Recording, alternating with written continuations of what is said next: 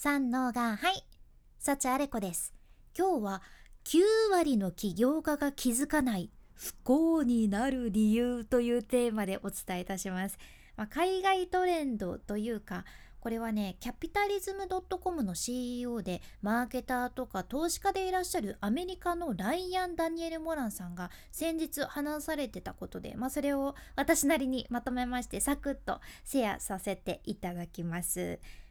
起業家に多い悩みにフォーカスした話なんやけどそのフリーランスはもちろんやしこれは仕事を一生懸命すればするほどもしかしたら忘れがちなことかもなって思ったけん、まあ、ちょっとでも参考になれば嬉しいです。でそのね多い悩みっていうのがズバリ孤独を感じてるってことなんですよ。これライアンさんがおっしゃってました。人はまあ、ビジネスとして成功すればするほど友達が少なくなる傾向があるしある程度の成功を収めればまあ誰かいたとしてもなんかお互い別に必要ないよねって思うようになって孤立する余裕ができるってことなんです。まあ、隣の家の人と別にうまく付き合わんでもいいしもう何でも欲しいものは宅配とかで家にピュンって届けてもらえるしどこでも自由に一人で好きなところに旅行に行けるしとにかく他人に依存しなくていいっていう余裕があるわけやね。で特に起業家とかは仕事をする中で他人に依存しないことを最初に学ぶじゃん。自分でさしっかり自分の決断に責任を持って新しい方向にぐんぐん進んでいくしあとまた自分の人生の結果には自分で責任を持つっっていう感じでビジネスとして成功していくよね。でもここで一旦成功しちゃうとすごく自分幸せじゃないなって感じるらしいんですよ。でこのもうめちゃくちゃ頑張った結果仕事頑張った結果あれ？なんか自分幸せじゃないなーって気づく感覚ってその後の自分の健康にもまあ、長期的に見たら自分のビジネスにもめちゃくちゃ大打撃になるってことじゃん。これ海外の本でねブルーゾーンズっていうのがあってこのブルーゾーンっていうのは世界五大長寿地域のことで、まあ、いわゆる長生きしてる地域のことですね。でこのブルーゾーンは世界で健康な人たちが何をしてるのかっていうのを研究されてたりあと他にもね世界で幸せな人たちが何をしてるのかっていうのを研究した「The Blue Zones for Happiness」っていうそんな本もね出版されています。でこういった本で分かってるのが一番健康な人と一番幸せな人には共通点があるってことなんです。共通点なんだろうってことでそれはね食べ物じゃなくって運動でもなくって何だと思いますか？一番健康な人と一番幸せな人には共通点があります。その共通点っていうのが答えはね人間関係なんです。人間関係。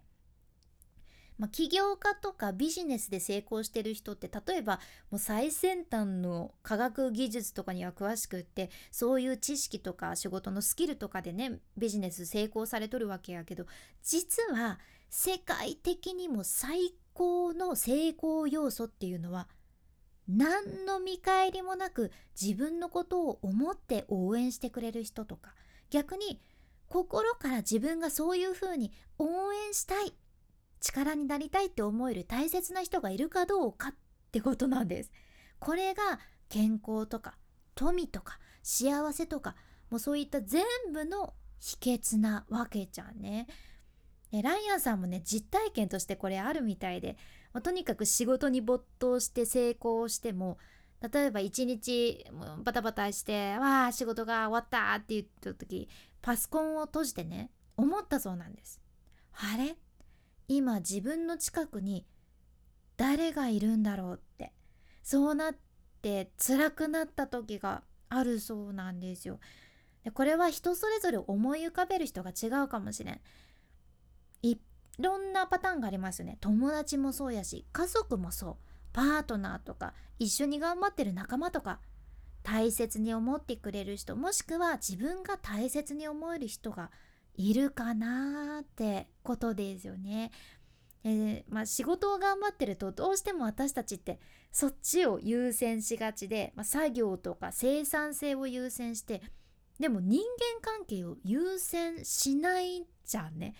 これなんでかっていうと起業家は特に単独で行動することに慣れてるからなんです。他の人と違うことするのも普通に慣れてるしそう世の中の流れに逆らって行動することも普通に日頃からやってるんですよね。それがビジネスの成功につながってるから人間関係よりもそっちを優先しちゃう。もう普通に自分で単独で行動するってことを優先しちゃうってことなんです。でも実は大切な大切な人間関係をおろそかにすると本当の意味での成功とか、まあ、幸せには行き着かないってことでただこれよく言われることなんよね。まあ聞きますよね人間関係を大切にしよう大切な人を大切にするこういった当たり前にいろんなところで聞く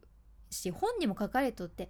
実はみんなこれ分かっとるんよね。いやそうだよねって言葉としてはよく聞くもんねって分かってるけど分かってるのにしっかり大切にしようってする人はほとんどいないってことなんです。